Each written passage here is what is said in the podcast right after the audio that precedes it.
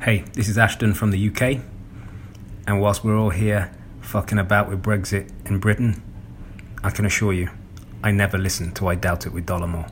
The following broadcast may contain free thinking and open minded discussion, ideas, skepticism, and adult subject matter. Topics will be discussed using adult language, sometimes gratuitously. Get ready to move the conversation forward. This ain't your granddad's news and comment show. This is I Doubt It with Dollamore.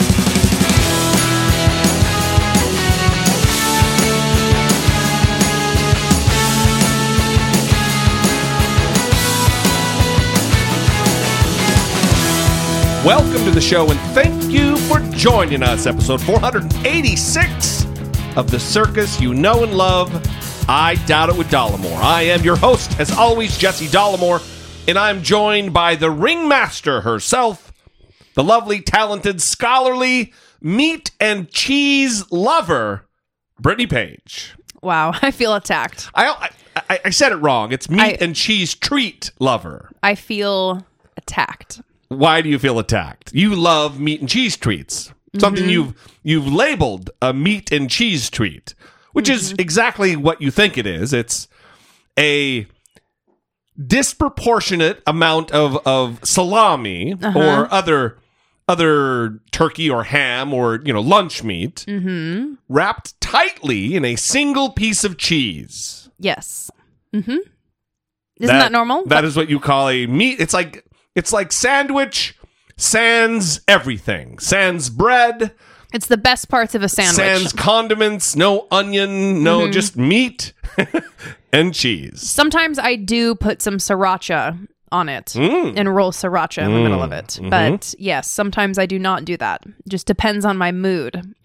Um, but yeah, I don't know why you're uh, judging me for I'm my meat and cheese treats. I like to have an occasional snack, and that is a very healthy snack. Is it though?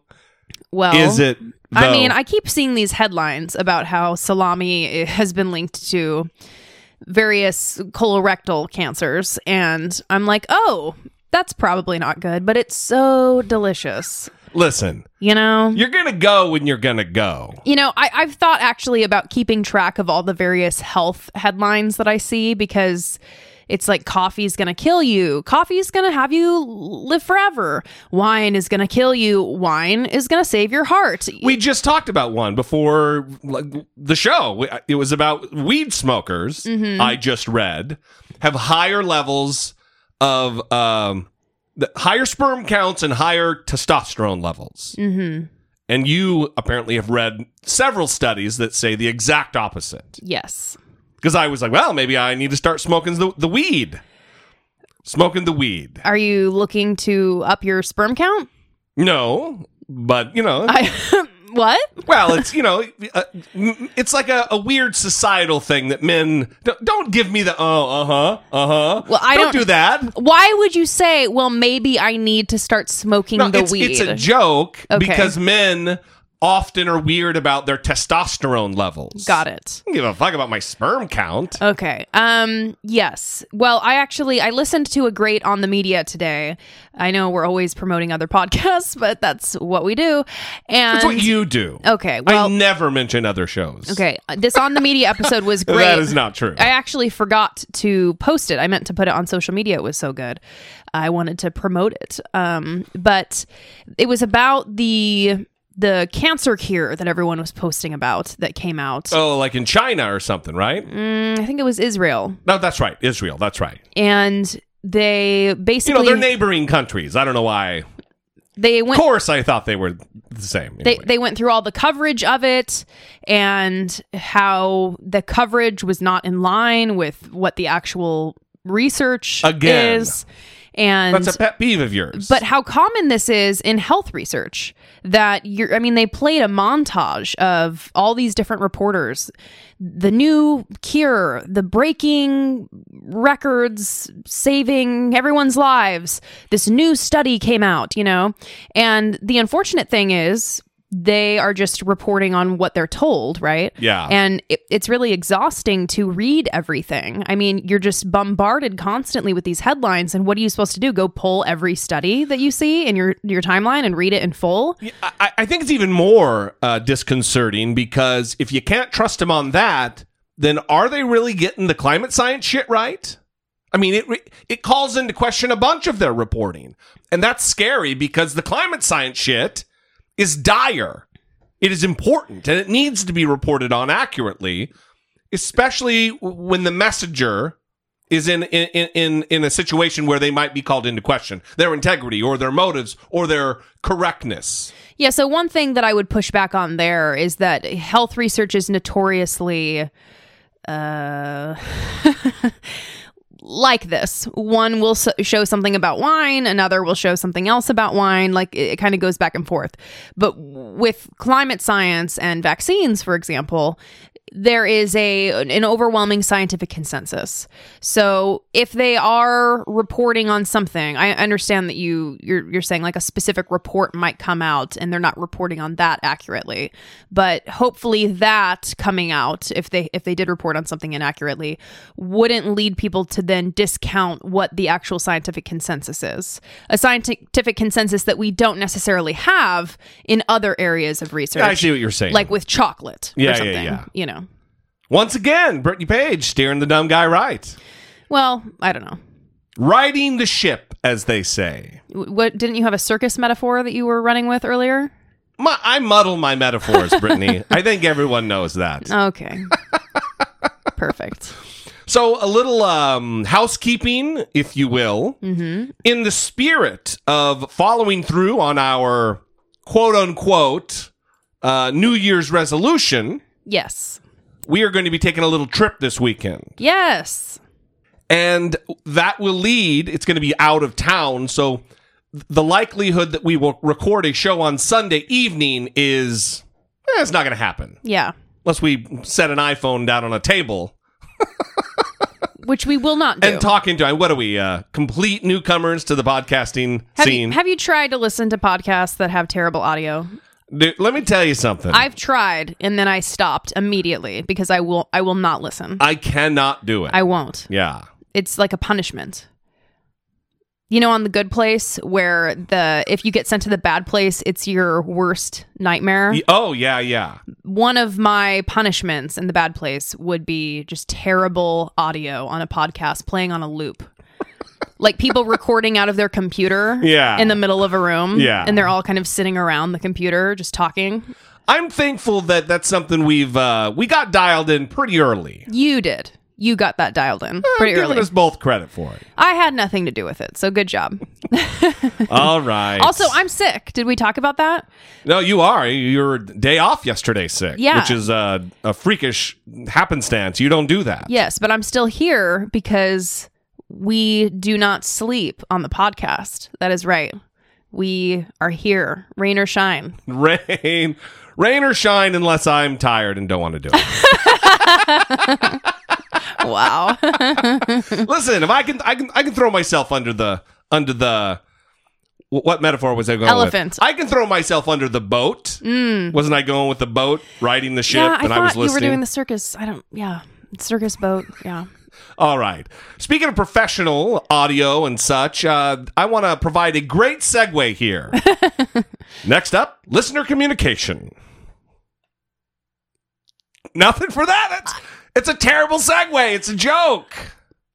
I thought you were This gonna. show is turning out to be a fucking gem, everybody. I'm sick. Good time. It's because I'm sick.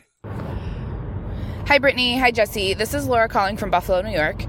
Um, I'm a little bit behind in the episodes, two episodes behind actually, and I just stopped uh, the one I was listening to where you're talking about anti vaccine parents and the measles outbreak. Um, and I just wanted to take this opportunity to get on my soapbox about vaccinating your pets um, because I met somebody last night who was an anti vaxxer for their animals because they had one dog who had a vaccine reaction. And I'm here to tell you that rabies is incurable.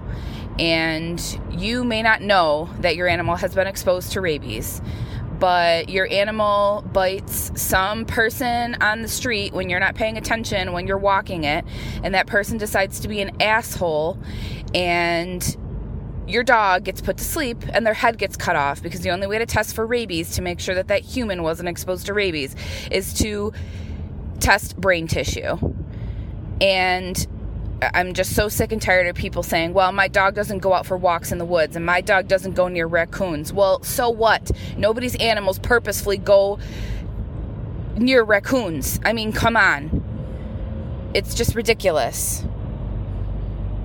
The other thing that people have a big problem with is the leptospirosis vaccine. And yes, it is the vaccination that causes the most vaccine reactions in dogs.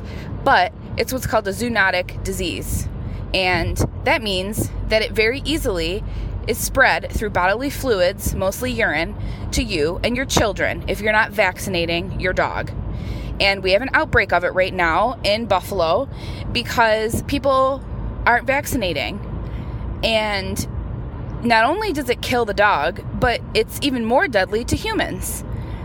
And I took care of um, a dog we ended up putting to sleep uh, a couple weeks ago. And these people decided they weren't going to vaccinate the dog. Well, guess what? Their two year old son is in the emergency room in the ICU with leptospirosis, which is an absolutely horrific way to die. Anyway, I hope that this voicemail isn't too late. I just wanted to uh, talk about this uh, veterinary public service annou- announcement. And um, also, please vaccinate your kids, but also, please vaccinate your dogs and your cats. Okay, love you guys. Bye. I feel like we need to talk about pets more often and animal um, events, just so that Laura can call and and talk to us about things that I've never heard about. By the way, she didn't even mention that she's qualified in this field. She's like certified, like a a, a, veterinary health professional. So she's she she has authority to speak on these matters. She's not just a concerned pet owner. Yes, Yeah, exactly. educated, yes, trained, Yes. Did you exceedingly qualified. Did you know that about the head being cut off? I mouthed Jesus because it was very wow. You, you hear all kinds of shit about rabies. Like used to be like a like they used to say if you get scratched by a bat or whatever. I don't know. I'm doing that voice, but if you get uh, contact in, in contact w- with a with an animal like a raccoon or a squirrel that bites you and runs away, Yeah. they oh that fucker might be ra- rabid. Mm-hmm. They used to say. I used to hear people say that the shots like were administered in the stomach. oh my god. Now I know that's not the case anymore because I know someone who did get scratched by a bat, and then they got a series of shots. We also know someone who got attacked by a raccoon or intervened between their dog and their dogs and a raccoon, and they ended up getting fucking mauled. Yeah. And they didn't have shots in the stomach either. So Yeah. Anyway, so what I'm saying is, you hear all kinds of stuff. Mm-hmm. I'm sure I've heard that before, but maybe thought it was like folklore. Yeah. You know, Well, I'll tell you this. If I went to the doctor and they were like, listen, you have rabies and we need to give you several shots in your stomach right now. let me let me guess it." what you you would just say. Just kill me. Yeah, the answer is no. I have rabies now, and this is how my life ends. I've always wondered how I would meet my demise. And this is it. death, Here it is. Death by raccoon. death by raccoon. Don't talk about that. I, I don't want to imagine that. I just feel like that's how it's going to go for you. Yeah. Of all the ways that It Brittany Page is. will be killed, it'll be random raccoon attack. You and it won't be like suspected like you're in the woods. It'll be like you're walking downtown Manhattan, like Yeah. in, in the city. yeah. And then some random raccoon will have been tracking you Mm-hmm. to to murder you. yeah. I I'm gonna blame Laura when all of the memes come flooding back in and the raccoon talk because it, it really has been quite minimal for a while and it's gonna return. But people often think. Why is she always complaining about raccoons? And are they really around often?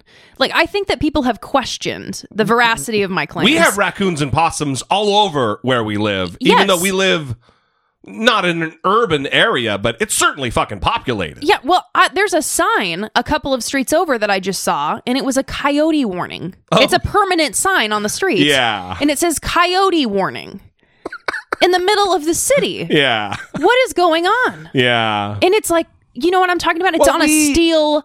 Yeah, yeah, we yeah, I understand it's a street sign. Yeah, it's a perm. It's not like a wooden haphazard, like a coyote put it up. It, like it was real. a government employee. They want to warn us of their presence. Yeah, an employee came out and hammered it into the ground. Everyone knows what you mean. the inmates made it, and now it is up as a sign. yeah. Well, we've encroached on their territory. They're not mm-hmm. moving in on us. We're mo- we moved in on them. Yeah. Well, If they could build better houses than us, we wouldn't. this wouldn't be a problem. yeah. Stupid fucking coyotes. Oh God. so last episode, our taking care of biz was Ellen Page. Is there a name mm-hmm. Ellen Page? Yes. Ellen Page. She was Just on like me. She was on Stephen Colbert, and she was voicing her displeasure with the vice president of the United States, and by virtue of that, this administration, and a lot of conservative policies surrounding conversion therapy, and just the general bigotry and hatred that comes flowing down on the LGBTQ community from from conservatives. And we, as I suspected, got a call about that very thing. Hey, Jesse and Brittany, just a couple of responses. First of all, um, I'd have to say Cory Booker would be my first choice of all the people who have declared so far. I posted a link in the And also about Cory Booker. discussion group. Uh, he gave the commencement speech at my graduation, and we need someone who is a very powerful orator, uh, because as much as people like to say that we don't need one, we do need one that can contradict the effectiveness of what Donald Trump does. And I feel Cory Booker is on the level of a President Obama. Um, his words inspired me, and I don't feel like many people say that about a commencement speech. And I really feel that he's genuine and authentic, which is not something I can say about politicians very much. Uh, second of all, to take what you said a step further about um, Ellen and conversion therapy, um, I feel like there's one part that was left out that makes it even worse. Whenever they say that they love us, gay, trans people, uh, but they hate the sin, uh, what they're saying is, yeah, we love you, we just hate everything about you. Uh, and we define you by how you have sex, which considering how invasive the questions can be when they uh, first talk to us, uh, is an understatement to say the least. But basically, they're saying, Yeah, we like you. We just think you're gross. We just think who you are is gross. And I always say, I'm not just gay in the bedroom. I'm not just gay when I have sex. I want to be gay when I go to a restaurant with my partner or when I'm walking down the street without fear of being assaulted for existing conversion therapy not only is the antithesis of love, they actually say that committing suicide is an acceptable option because it's better to kill yourself than be gay. Anybody in the world who can say that someone who says that about us loves us or supports that financially, no, you can't apply love to that. And regardless of whether or not he can connect the dots, like Ellen said, being at the most powerful point of influence in the country and advocating for those ideas encourages the behavior that has gotten so much worse since those two have taken office. I know too many people who have committed suicide and suffered violence, and trans people are being denied their passports. And the uh, the memo that came out that wants to define us out of existence and removing things from the White House page and banning us from the military and putting making it legal to discriminate against us. All of these things are not isolated incidents and people need to realize that whenever they try to tell us that some hateful bigot loves us. Fuck them. Anyway, love you guys as always. Thank you. I th- this is this issue, not specifically the trans issue, but human rights surrounding LGBT issues um, generally, is really what drew me out, what forced me out of conservatism, forced me out of grouping myself in with people who believe like this, who support the Defense of Marriage Act, who who are virulent about um, religious restoration acts, RIFRAs. That is what did it for me, and, and and the reason that I think it happened was I was able to think about it from my own perspective. If I was in a group that was consistently under attack by the by the mainstream, that I I would look. I've often said that had I been black in the the the any time before 1970, I would have been either a problem for the government. Well, I know I would have been a problem for the government, or I would have been killed. And I feel the same thing about uh, if I if I was gay. I wouldn't I wouldn't fucking stand for it.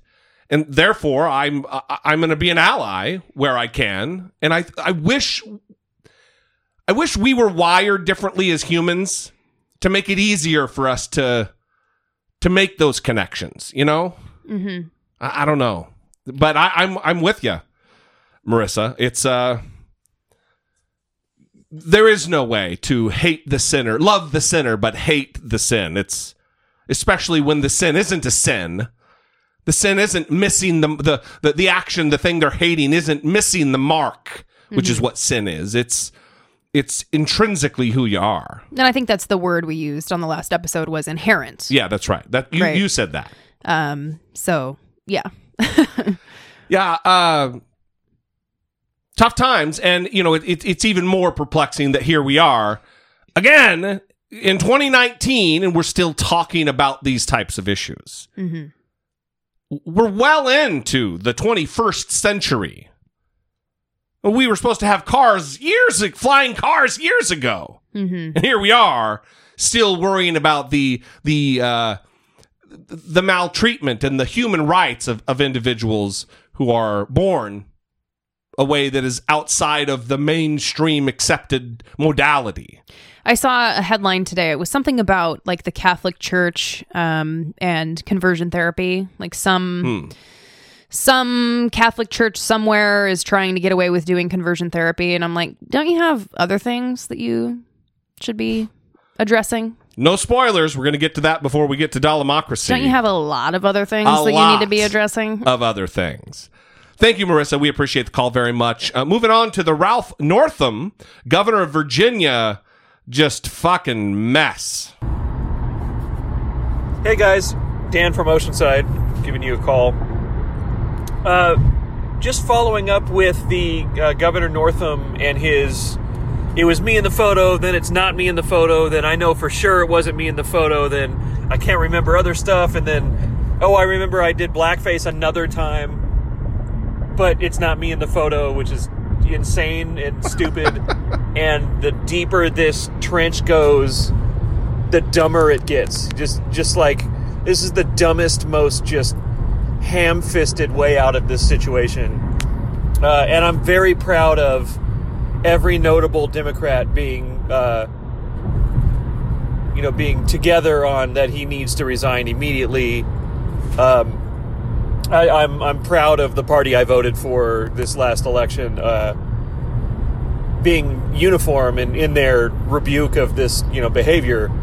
Um, but watching Kellyanne Conway and you know the the the powers that be at the White House do this like, well, what about thing for two years, you know, three years, you count the the election with with Hillary Clinton, and then as soon as there's a Democratic governor who did some stupid shit, then all of a sudden it's like, well, what about you know? People ask her, what about Steve King? What about Steve Scalise? What about you know Roy Moore? What about Donald Trump? And then now there's this. Oh well, you guys always want moral equivalency and et cetera, et cetera. All this, all this sidestepping bullshit. Um, it is the most frustrating thing I think maybe in in this two years of his presidency is watching how they're handling this circumstance with Governor Northam because if ever there was a cut and dry, we should know blackface and Klan hoods are bad. Not a difficult thing to, to all agree on. The, I mean, it's so insanely easy and cut and dry that there would be any pushback is insane.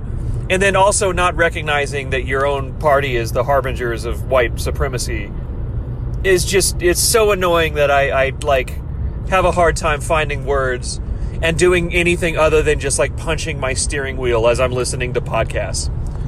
Anyways, uh, hopefully by the time your next episode airs, friggin' dumbass is out of office, uh, rightfully so. And uh, yeah, just wondering what you guys are, how you guys cope with dealing with this kind of pushback from dumb people. All right, love the show. Well, thank you, Dan. Um, and apparently, that that the voice memo was sent in prior to all hell breaking loose in Virginia state politics. Dear God. God damn. Because right now, Ralph Northam has decided not to resign. Mm-hmm. He is still sticking by the fact that, although he admitted it was him in the photo to begin with, Mm-hmm. that it couldn't have been in retrospect because he he doesn't remember it, but does remember another time. Michael Jackson. Right, the Michael Jackson time. Um, I talked a little bit about Justin Fairfax, the lieutenant governor, who is African American and would step into his place, possibly having a seven year term. And now a sexual abuse, sexual assault allegation has been levied against Justin Fairfax. That seems very credible. And just just hours ago, corroboration was was established by NBC that there is a congressman in the House who knew about this claim, Oh, this allegation, mon- months ago. Oh, wow. So that's not good for Justin Fairfax. Also, what did he say in a closed door meeting that was uh, a source said, like, fuck that bitch? Something like that, in, in some um, tirade that he went on. Just, and here, and this goes to kind of what, what Dan was talking about. This is something I'm seeing on Twitter. For instance, um, who's the, the douche with the blog that I, that I Matt Walsh? Matt Walsh. Matt Walsh is on Twitter talking about how credible these allegations are.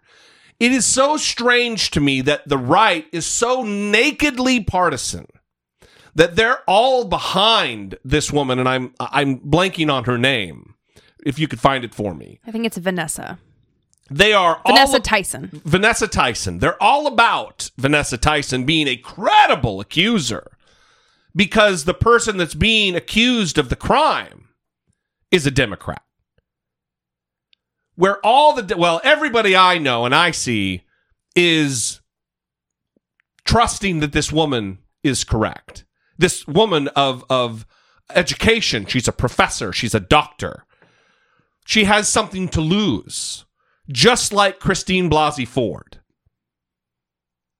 But the Republicans didn't fucking believe her, but oh, they really believe Vanessa Tyson. I will say that I have seen this from liberals as well. Um, liberals, before she even came out and put her name to this, she was just an anonymous person until today, um, saying that they were disproven the allegations Come on. with with no evidence for that. So I, I think it definitely plays out for both political parties in this way. And I think that it, it's a good sign that we're able to recognize it because we can hopefully self correct and Yeah. not have that motivated reasoning in ourselves to say, well, we're going to protect people in our party, on our team.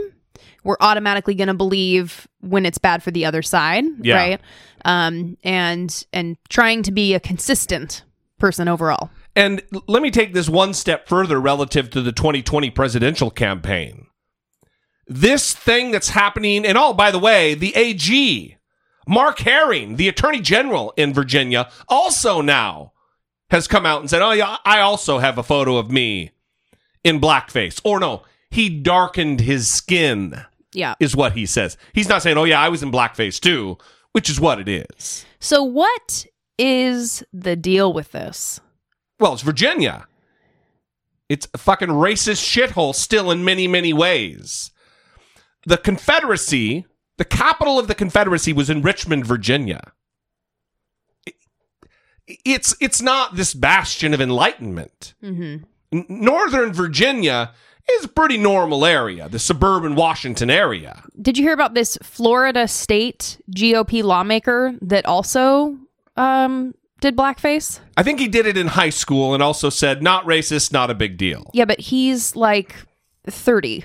You know, no, no, I'm not saying he's right. I'm just reporting on what he's saying. Oh, okay. So let me get back to what I was saying here. We're getting far afield. Well, I'm just trying to talk about all the other. Yeah, there's many. What- Right, what's right. going It's- on? What's yeah. going on? Who fucking knows? Hopefully, this is going to be a new kind of a Me Too thing where uh, people are going to get called out for this shit.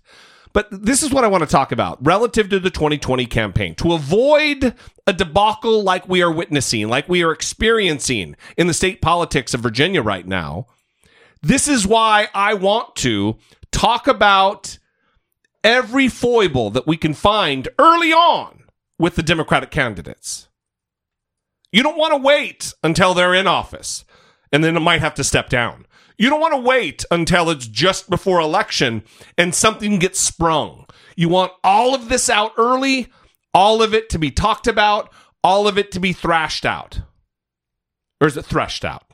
well, fleshed out. A theory that I have heard being floated out there is that all of them coming out and saying this at the same time is going to protect them from being forced out. I've heard that, but that that's that seems a little far fetched to me. Mm-hmm. Uh, well, it's, it's For me right now, that just seems far fetched. I don't know. It's kind of what I talked about last time, where I asked the question Is Ralph Northam just hoping that this will pass, that the news cycle will move on? And if everybody joins in, like, oh, hey, we all did it, is that going to encourage people to move on? the, the only thing that I think would give that credence is the fact that the the order of succession, like when you take over, um, the next in line is the Speaker of the House of Representatives, the Virginia Assembly, and he's a Republican. So maybe, but I don't know. It just that seems a little a little hard for me to, to get my head around. But what, what I'm talking about here is we're going to be talking about Elizabeth Warren. We're going to be talking about Kamala Harris. We're going to be talking about negative things. And that's not to drag them down and attack them. That's, look, we need to face these things with clear eyes. I keep using that phrase. And this is the reason we don't want to get our pant caught with our fucking pants down mm-hmm. related to something that is a campaign ender. Mm-hmm. We want to know now, at the very least, to become desensitized, desensitized to it. Yeah. You know, don't crack up when I fucking fuck up a word. It's usually me, so I have to I have to smile. But can I go back to this 30-year-old Anthony Sabatini, Yes. the Republican Florida state lawmaker? So he's also resisting calls to resign because a, a high school photo of himself wearing blackface has um should we say resurfaced? I mean, it's uh, you know he's 30. yeah, yeah. Um, but he's saying that it was decontextualized, indicating that it's not racist, and said it was a prank. And what what is I just this is such a strange thing to me because I mean we we know what my household was like. And like none of that was going on, even in my very racist household. Yeah. And I don't remember anyone at my like 98% white high school doing this. And Yeah, there was yeah. all kinds of bumpkins that went to that school that weren't as racist as my family, I'm sure, but still had Confederate flags, I'm sure. Yeah, yeah, yeah. Um, so, and I don't remember any of that happening. So it's just very strange that, like, in Florida, it was going on 10 years ago in high school. And what? yeah, it's, it's very weird. Very strange. And now everyone is kind of like, should I fess up to the fact that I wore blackface? Like, that's probably on several people's minds now. I think they need to. Yeah, they should. Yeah. And risk losing their high status politician job. Some things are disqualifying. hmm Some jobs aren't for everybody. I saw a tweet that said, uh, respond to this tweet if you have worn blackface. Send us the picture. Um, tell us your name, where you currently work. Wow. This is a safe space. right. On Twitter. All right. Dan, thanks for the call. We appreciate it. Uh, gave us a little chance to, to catch everybody up, if nothing else. So, uh, a last call of the episode Walter, aka Steven from Missouri. Hey, Justin, Brittany, it's your boy Walter, aka you know the rest. Um, just want to call uh, in regards to uh, the Democratic, um, uh, I guess people who are trying to run for the Democratic nominee. Um, basically, given uh, uh, from what I know so far, uh, who I favor would be. Um, Elizabeth Warren. I do like Cory Booker. I'm just not real big on uh, Kamala Harris um, from what I've read or what I've researched so far. Um, my thing, I think, is uh, when it comes down to choosing the right candidate or uh, uh, choosing the right person to vote for. Um, unfortunately, in this nation, I think most people go based on emotion, who they like the most, um, instead of who's and not necessarily who's more qualified to do the job. Um, example, I mean, Exhibit A, Donald Trump. And, uh, I mean, we all know how the, you know, how our process works, which I never could understand that. I don't know why they don't abolish the electoral college. I mean, it's outdated. It makes no sense. If you vote into anything else on the planet, I don't care if it's a freaking talent show. It's one person, one vote. Um, which will make sense to me. But uh, but since we don't have that type of system when it comes down to uh, presidential elections, we have to choose candidates that's not only qualified but also have the guts to say what is necessary and stand by what they say. And um, there are certain people who I feel who does. And I guess my question to Brittany is, is I think in episode uh, 484, um, she said at one point she felt like Cory Booker was uh, phony if I guess that's to, or seen that way. Um, and I guess my question is, what about him that made you feel like he was? Um, and the reason why I'm, I'm asking that question, um, I, I could be wrong, and I mean, please correct me if I'm wrong. Um, I mean, growing up myself, I was always labeled as this goody two shoes and that the things that I've done just seem uh, legitimate. And I've always found myself in this weird space because I, um, I find myself sticking up for people of color like me. And then I also literally have fought fist fights in defense of white people or any other race. And I've always been in, in that weird space because they look at me and they be like, oh, well, you know, you you this perfect person and everybody likes you know I'm like no I'm flawed. I always have to feel like I have to prove myself in some form. So I was wondering if it was what he he says or his demeanor or whatever. What was it about him that made you feel like he was, you know, just isn't real or isn't about that life or phony or whatever the term was used. Um, again, Thank you for the content that you put out. Um, you guys have beautiful hearts and beautiful spirits. Um, keep doing what you guys are doing. Love the content. Love everything about about the show. Um, as of course, Brittany is the best part, and Jesse, keep doing your damn thing. Love, Love the show. Bye. Brittany's the best part. Bye. Well, I think it's primarily the the platitudes in the way that like inspirational greeting card sounding phrases kind of just so easily come out. Yeah, he he speaks in kind of uh, sound bites, like digestible. Uh, yeah, like a greeting card. And I don't, uh, I don't trust that when I see that in yeah. people. Yeah, yeah. Um, and I, I get, I get suspicious of it. And I don't know what that is about me, but I know I'm not alone because the title of that Politico article that I was talking about that really shifted my perspective on Cory Booker was titled Is Cory Booker for Real?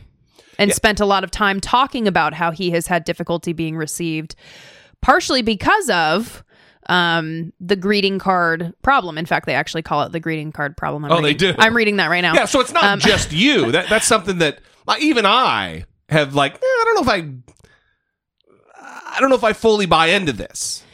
Yeah, and I'm I'm trying to think of other kind of characters that are like that. That um, Kind of like a Tony Robbins. Yeah, Maybe it's maybe it's one of those deals where we've seen these charlatans who speak this way, and then when you hear someone who's legitimate and genuine talk that way, mm-hmm. then you're suspicious. It's kind of like we know people who are the sweetest, most beautiful, loving, kind.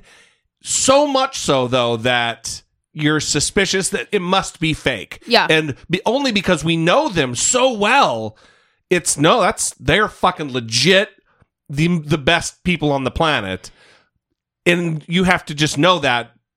To, you have to know them to really know that. yeah. I was just about to say that too because he is like always happy Yeah. and kind of like an uplifting presence.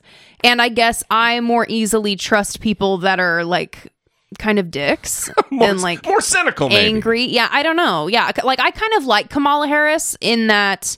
I mean, there's things I don't like about her, but what I do like about her is how she is a strong woman. Yeah. Like you watched her, dur- I don't know if you watched the town hall, but sh- there were a couple of moments where she was challenged by the audience and her demeanor changed, and I was kind of like, oh yes, Oh yeah. she is she is dominant, Yeah. and I really like that. Assertive. Yes, and I kind of get suspicious around people who are too happy all the time. I'm like, why are you so happy? Like, like right now, like Why Klo- are you so nice? like Klobuchar is Yeah. super Midwest nice. Oh, everybody. And now we're finding out, or it's being reported that she might be lame as fuck to her staff. yeah, but so we don't know. That's unsubstantiated, but that's a claim that's being made right now. Yeah, but so what I'm talking about with Cory Booker is when I read about his story, though, and people who have been around him, living around him for all of this Yeah. time, it's not an act. If it was an act, it wouldn't. You wouldn't be able to keep it up this long. You can't be happy and act like that all the time. Right. You don't fake it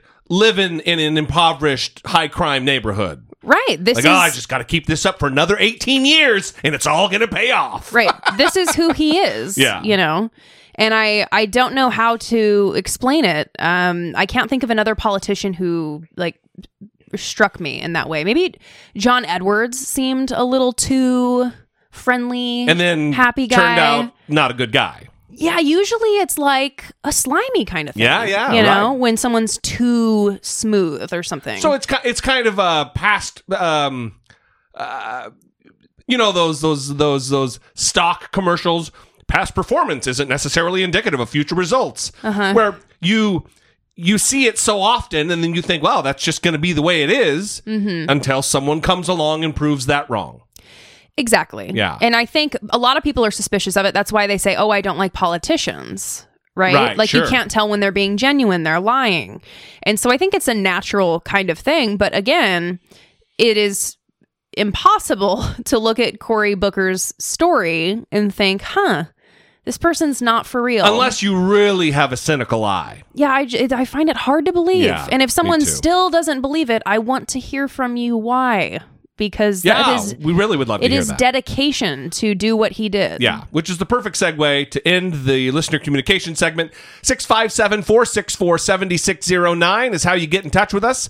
Or you can email a voice memo from your smartphone to I doubt it at dollemore.com. We would love to hear from you. Help us move the conversation forward. Support for I Doubt It with Dollemore comes from generous, engaged, intelligent, and good looking listeners like you by way of Patreon. Your support on Patreon for as little as a dollar a month helps keep the show going and move the conversation forward one podcast at a time. If you would like to join the ever-growing family of supporters, please visit patreon.com slash I doubt it with Dollemore. So don't forget to let us know how you feel about the newsletter that went out for uh, the twenty dollars a month and up Patreon supporters. I am working on the one from for February, and I want to make sure that we are doing things that are useful for you. That you have a little treat in your inbox that Yes. you want to read and spend some time with, and you think is making a difference in your life. It's like a digital meat and cheese treat. Exactly. Uh, we really appreciate you guys. You can also support us by shopping through the Amazon link, dollemore.com slash Amazon. No extra charge to you, but we get a little something on the back end from Mr. Bezos. There's also merch at dollemore.info. And there's still stickers, those campaign stickers. We still have a handful of those. About a handful. and you can go to dollemore.com. On the left hand side of the page, there's a link that says sticker shop, I think is what it is. and we're really excited, you guys. The debates are going to be coming up here. I think I heard the first one is in June. That's right. Yeah. guys, Guys, listen. It's going to be good. it's basically June. and it's going to be here before you know it. We're really excited to go through this process with you and, and have open dialogue and open conversations. It'll be it'll be awesome. Yeah. All right. Well, l- let's talk about something that's not awesome, and that is the fact that the Catholic Church, Pope Francis just came out and admitted that nuns, and not like one nun, but several nuns, many nuns, numerous nuns, have been abused and even been t- to to the extent of I think the word sex slave was used. Yes. Um, so this was reporting from the New York Times. Catholic nuns have accused clerics of sexual abuse in recent years in India, Africa, Latin America, and in Italy. And a Vatican magazine last week mentioned nuns having abortions or giving birth to the children of priests. Ugh. But Pope Francis has never raised the issue until he was asked to comment during a news conference aboard the papal plane returning to Rome from his trip to the United Arab Emirates. It's true, Francis said. There are priests and bishops who have done that. Listen, I'm going to say it again. If, let's just pick a- restaurant that I don't mind maligning. If your local Applebee's, not your local, but the, the corporation of Applebee's, if day after day after day there were reports that thousands and thousands of children were being systemically raped, and then we found out that employees, female employees of the organization, were being treated like sex slaves. No one would go to their local Applebee's anymore. Why are people continuing to darken the door of the Catholic Church? When this is being reported day after day after day, new case after new case after new case, life after life after life being fucking destroyed by this organization. I- cannot understand it. Well, and you, you were right in saying that he used the phrase sexual slavery, um, saying that Catholic nuns had been subjected to sexual slavery. But he actually caused a lot of problems by using that phrase. And so the Vatican spokesman has walked it back. Always with him, they have to do that. Quote, when the Holy Father, referring to the dissolution of a congregation, spoke of, quote, sexual slavery, he meant manipulation, a form of abuse of power which is reflected also in sexual abuse. All right, let's let, let, let's uh let's reword that. When the mouthpiece for Christ on earth said blah blah blah, what he meant to say was when the vicar of Christ said blah blah blah, what he meant to say was, you know what, fuck you. Well, and this is again. He what he meant to say was sexual slavery. That's what he meant to say. well, and again, the church is attempting to obscure and not tell the truth. Yeah. And to protect its own image over that of victims of abuse. And you know, I read those those locations that have said that they were there was sexual abuse of nuns. India, Africa, Latin America, Italy. Are you are you hearing a pattern? Because when we talk about children being abused in the church, it's everywhere. Everywhere. It is all over the world. And now it's nuns. I mean, when is this going to stop? I, I was Well- messaging this to several people, and my question was Are we done with this Yeah. yet? When are we going to start considering the Catholic Church a sex cult? A sex abuse cult? And so here's Because the other. again, hang on. If this was happening at Applebee's, it would be a problem for everyone.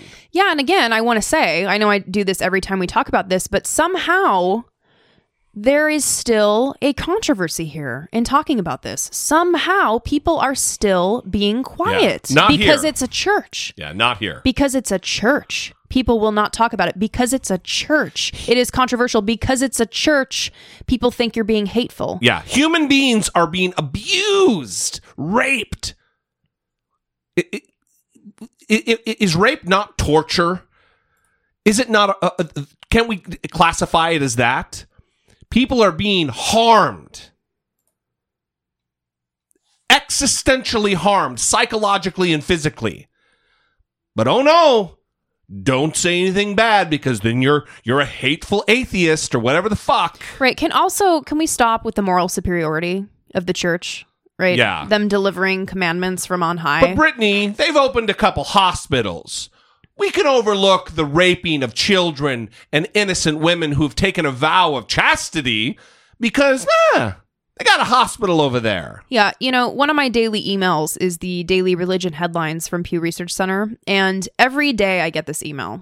And there are at least, at least three stories about Catholic church Yeah. abuse.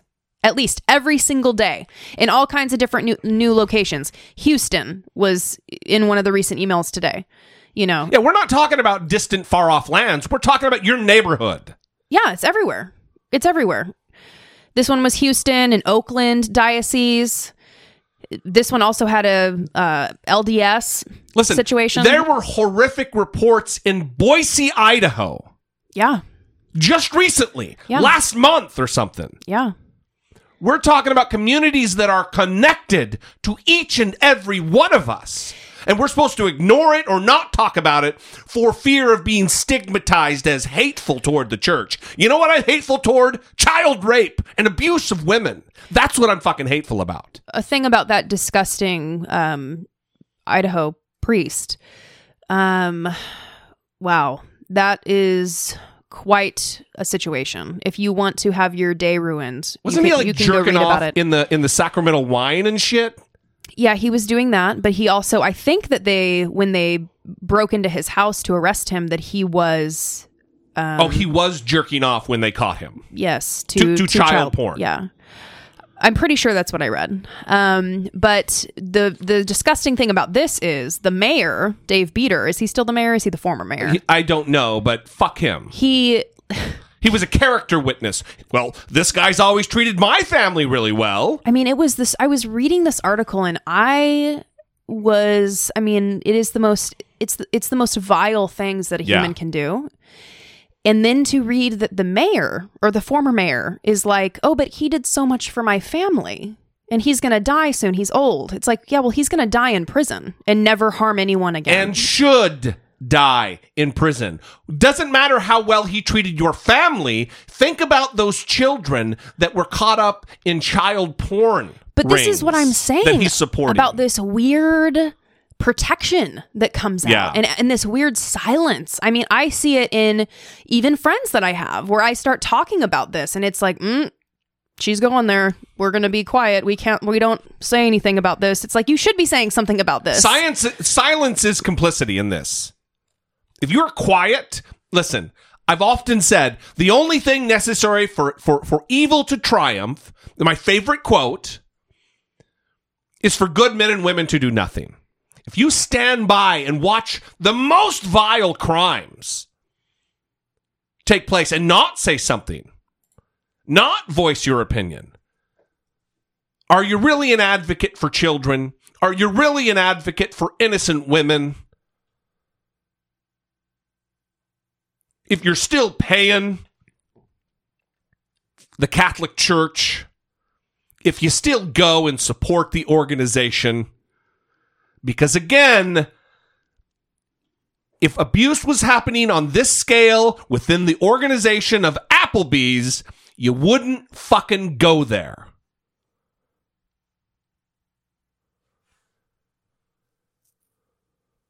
All right. We'd love to hear from you on this. If we're wrong, I know we've just leveled some We're not wrong. some judgment down the pike, but I really want to hear, even if it's mildly different, I want to hear some some dissent. 657 464 7609. Of course, you can always email a voice memo from your smartphone to I doubt it at dollemore.com.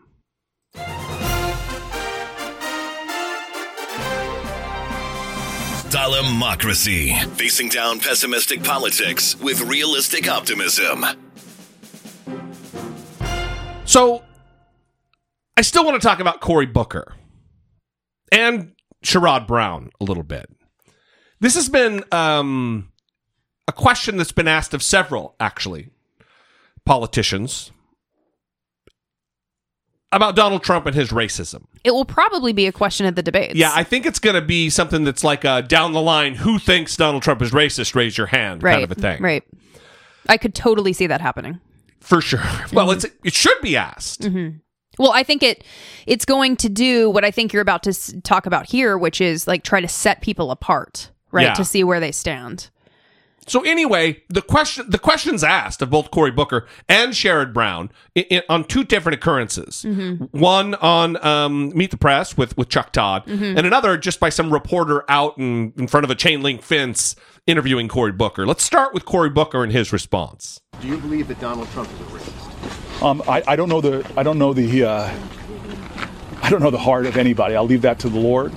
Um, I know there are a lot of people who profess uh, the ideology of white supremacy that use his words, and I believe his failure to condemn bigotry and racism. Uh, I believe that when he makes comments about uh, African countries, uh, when he challenges and demeans the ability of a federal judge to do their job because of their ancestry, uh, that's bigoted language, uh, and there's no way around that. But I, I just want everybody to know uh, I, I'm I'm I'm going to run a race about not who I'm against or what I'm against, but but who I'm for and what I'm for. Uh, I'm not looking even to to to simplistically to beat Republicans. No, I'm looking to unite Americans in this race because I believe we have more in common than divides us. I believe that this reflexive partisanship is undermining our ability to find common ground and get common sense things done. We right now agree on enough to make big changes in America to drive down healthcare costs, to drive up student achievement, to fix our infrastructure, to provide better education, to make us safer and stronger and more prosperity, more prosperous. And so I've, I'm, I'm really excited over the coming months to put my ideas before the American people, and I know they're, I have confidence in them. But uh, the other thing I'm going to be trying to do over these next uh, months uh, is to just uh, uh, uh, appeal to what I know is the goodness and the decency of Americans. And we've got to stop the trash talking, Twitter trolling, uh, tearing folks down. Uh, this is a time for all of us to think about our role uh, in, in putting the indivisible back in uh, in this one nation under God. All right. Well, I'm not going to. I was going to address each comment one after the other, um, but let's let's just play them both, and then we'll address both because I've got some questions and some criticisms, and I also want to appeal to the audience to know what they think. Here's Sherrod Brown with Chuck Todd. folks are now being held accountable uh, for blackface in ways, frankly, that that we didn't we didn't have that kind of that strong of a moral code. I would argue in our politics uh, until recently. Why do you think that is? Well, I think this country hasn't dealt well with the issues of race. I mean, we have a president who's a racist, uh, who uh, we have. Uh, Let me uh, let me know, pause you there. was- That's just that, that you believe in his heart he's a racist. Well, I don't know what in his heart means. I know that he built his political career uh, knowing what he was doing on questioning the, the legitimacy and the birthplace of the President of the United States. I know early in we that there have been all kinds of news reports about what he did early in his career on housing. Uh, we know, um, I mean, re- read read the new Jim Crow by Michelle Alexander. Read The Color of Law about housing discrimination and decades and decades and decades of housing discrimination. And uh, we know that the Trump family, including the now sitting president, uh, played to that and deepened that. So uh, these issues, uh, this is not a RISA. Charlottesville was only a symptom and, and a more public viewing and outing, if you will, of the president's views about race. I mean, there, there, there's just no question about that. We know the president doesn't tell the truth frequently. We know he lies frequently. And we know of his racial, ba- racist comments and background. So, just so everyone knows, Sherrod Brown is someone who is thought of as likely to enter the 2020 presidential race. Senator from Ohio. Thank you. Was about to say that, and he has said that he will likely decide on whether or not he's running in March. He's running. Oh, okay. He's going to run. All right. Well, you heard it here. Yeah. Well, I mean, that's my take. Maybe Yeah. I'll get to play the horns a little later. Yes. Well, you had an interesting thought about the the two of these clips, and um, obviously Cory Booker is taking the position that he doesn't know what is in Donald Trump's heart, and that's kind of the go to, right? That they they don't know what he really feels inside. Okay, and then Sherrod Brown is there's no no question. Goes, I don't know what in his heart means. Yeah, he is a racist. Okay, Yeah.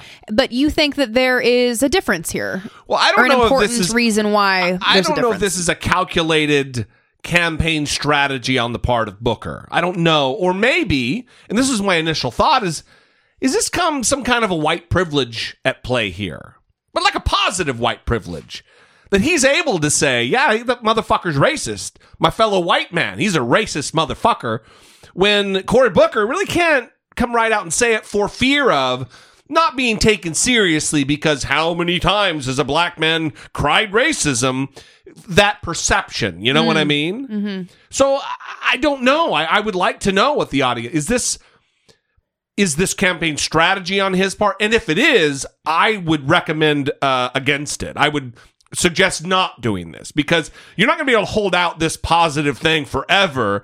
Eventually, you're going to have to rebut. You're going to have to answer Donald Trump's smears if it gets that far and he is the candidate. You're, t- you're talking to Cory Booker right yeah, now. Okay. yeah. Eventually, you're gonna ha- you're gonna be forced into it, Mhm. and then you'll look like, oh, the guy who was gonna be all positive went fucking negative. You got to be real. You got to face this. You know, uh, deal with reality on reality's terms, Yeah. As Brittany's known to say. Well, and I, like you're saying, I think it is difficult because you they do have to play a game, right? Yeah, for sure. All of these politicians right now. It's all image. Yeah, even Donald Trump is image. Yeah, they're all trying to figure out what is our role going to be, what image are we projecting, you know, and you but you also have to be authentic. People want authenticity, that is very important. And so it's not just how do I play this game and what am I going to be displaying, Yeah. but how do I make it authentic at the same time? Because look, Donald Trump is a racist. Fact. Fucking fact. There are too many variables that point to him being a racist, whether it be the things he says, the things he believes, the attitudes he conveys. He's a racist. So for Cory Booker, when he says, oh, you know, we don't need to be tearing people down, that's not what I'm doing to tear people down. You're not tearing someone down to call a racist clown a racist clown. That's not tearing, that's factual. That's calling it like you see it. Mm-hmm. And I, look, I'm not shitting on Cory Booker because it, it very well could be a situation where he doesn't want to come across to a potential white electorate as just another white man or black man who's who's who's crying racism. I don't think that's what it is. Because I I am a white man who who calls him a racist. Mm-hmm. So I don't know. I'd love to know what the audience thinks. Mm-hmm. Now on to another 2020 candidate, and that's um, Elizabeth Warren. NBC, I think, has had this. No, Washington Post had the scoop. They found her bar application or some bar form that she Texas filled bar out, registration card. Yeah. From 1986. on which she claimed American Indian as her race. I want to say though that this wasn't just checking a box. It was literally it said race colon blank line and she wrote American Indian. Senator Elizabeth Warren tonight with a new apology over a claim about her heritage. It comes after the Washington Post published a handwritten document from 1986 on which Warren identifies her race as American Indian. And the apology comes just days before she's set to officially kick off her presidential campaign. Mary Bruce on the Hill tonight. Dogged by criticism for her claims of Native American heritage, tonight Democratic Senator Elizabeth Warren says she's sorry. It is about an apology from the heart, uh, an apology for not being more sensitive to tribal citizenship and tribal sovereignty. The 2020 presidential hopeful is again facing backlash after the Washington Post published her 1986 Texas bar registration card. There, under race, Warren listed herself as American Indian. It was based on my understanding from my family's stories, but family stories are not the same as tribal citizenship. Warren insists there's no evidence her claims ever advanced her career, but President Trump has long mocked Warren, relishing his nickname for her. Pocahontas, Pocahontas, Pocahontas, Elizabeth Warren. In October, Warren tried to take on Trump by taking a DNA test. What do the facts say? The facts suggest that you absolutely have a Native American ancestor in your pedigree. She was told she had a Native American ancestor in the range of six to ten generations ago. But it didn't quell the controversy. Tonight, still lingering as Warren is set to launch her campaign this weekend. Have you considered dropping out of the race?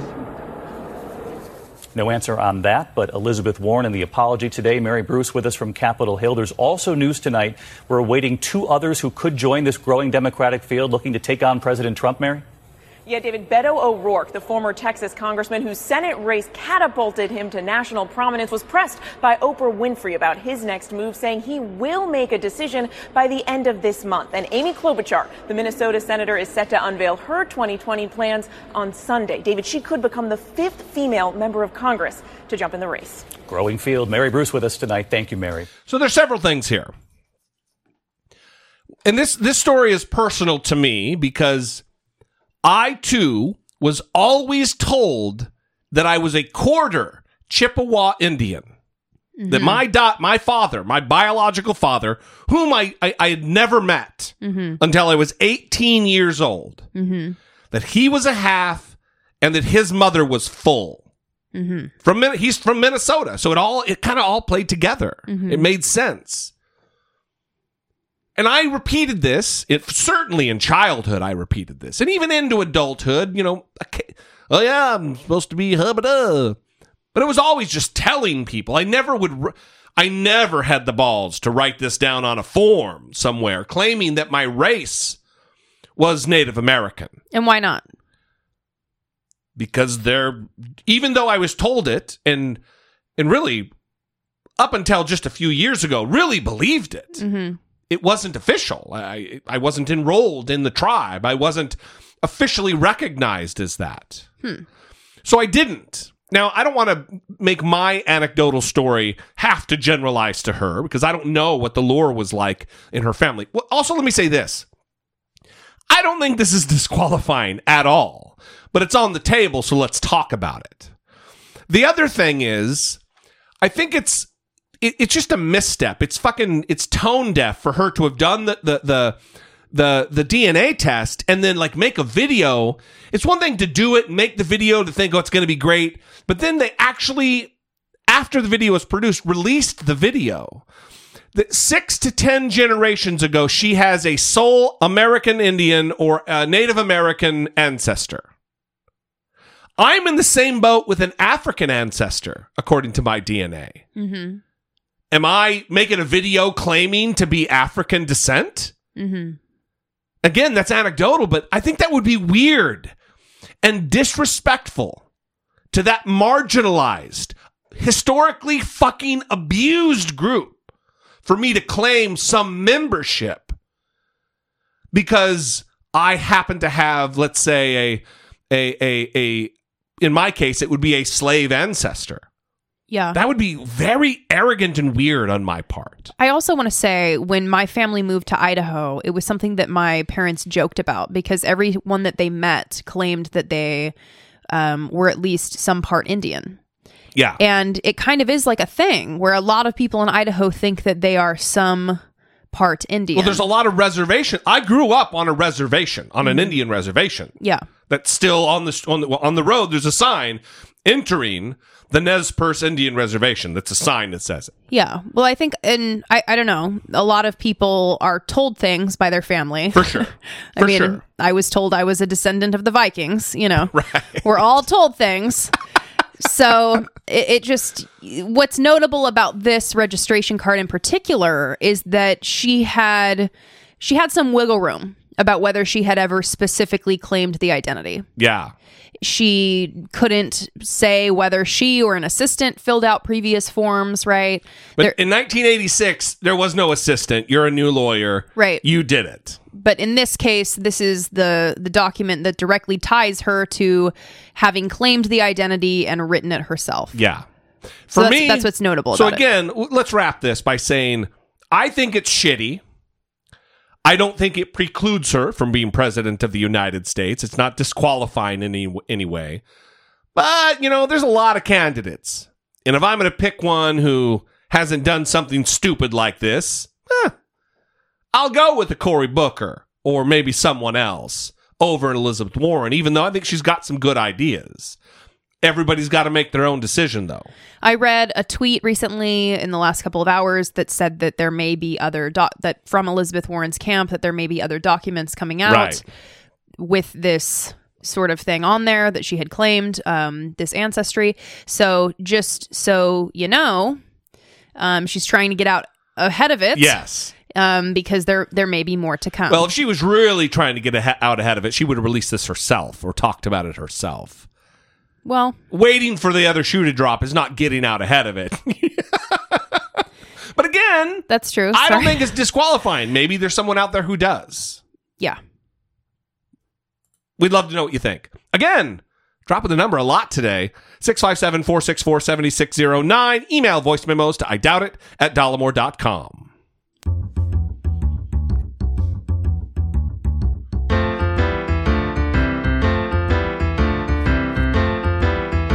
It's the asshole of today.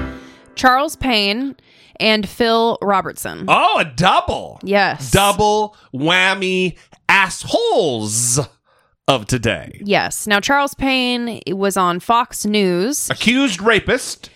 He is on Fox Business Network Accused rapist. And he was on Fox News with Bill Hemmer and another woman that I did not recognize to discuss the new survey research showing that Americans are totally fine with raising taxes on rich people. They're totally fine with it. The majority of Americans. They were Fox shocked. News, what's going on? Why? And it was a Fox News poll. They were shocked. Great. I don't know if it was a Fox News poll, was it? Yeah. Okay. There is an, a se- what seems to be a movement against capitalism in this country. Uh, this is a piece in, Politico uh, just published Soak the Rich. Americans say go for it. In this piece, it talks about uh, how recent polling is showing that the American public is increasingly on board with raising taxes on the rich. As evidence, uh, evidence we pulled up this latest Fox News poll on the issue whether Americans support raising taxes on the wealthy, on incomes over 10 million bucks. Uh, those that are in favor of that, 70%, Charles. Over a million dollars in income, 65% What? are in favor of raising taxes. Crazy. The idea of fairness has been promoted in our schools for a long time. And we're starting to see kids who grew up in this notion that fairness above all. Uh, and, and, and now they're becoming voting age and they're bringing this uh, ideology with them. Huh. So this is really interesting because wow. because what is implicit in his statement? What a dickhole. no, but the first thing that he talks about, he starts explaining the survey result by talking about fairness. Right. That's right.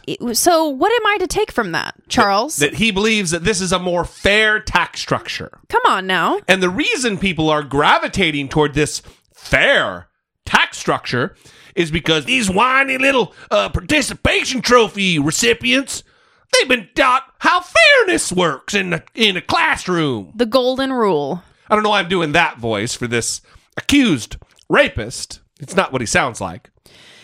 Yeah, so I say that because Scottie Nels Nels Hughes, a conservative woman, a rabid Trump supporter, accused him of rape. Mhm.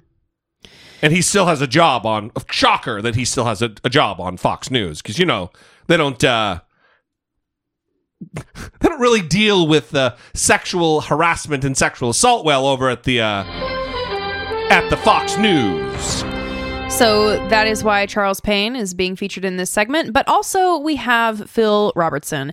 Now, you may know Phil Robertson because he is one of the Duck Dynasty dudes. He's the The Duck Dynasty dudes. He's the patriarch, isn't he? The main. He's the top of the food chain Oh, over yeah. there at the Duck For Dynasty. sure he is. Yeah, and uh, he was on, I think, Fox Business with Neil Cavuto, if I'm remembering the clip yeah, correctly. yeah, yeah. And he- they were talking about healthcare, and Phil Robertson did one of my least favorite fucking things. Is he? Is he fucking listening to himself right now? Every time you drop the f bomb, I gotta, I gotta go with it. He talks about his own personal experience. Yeah, generalizes his anecdotal As though it should experience. apply to everyone else on Earth. Seriously, and he does it. Non ironically. Uh, yeah, I mean, the series. Also, we might as well play a clip from this guy Donald Trump, baby. when you play Phil Robertson. Uh, contrary to what Kamala Harris said, she says, elect me and everything's free. Look, everybody can be have their own health care. The government's going to finance the whole thing. It's not going to cost but 30 trillion. I'm offering you the greatest deal you ever had. Elect me and everything will be free. But she's saying that other people who've been getting away with financial murder will pay for it, the rich. What I'm, sa- like you. what I'm saying is that, Kamala, I already have health care.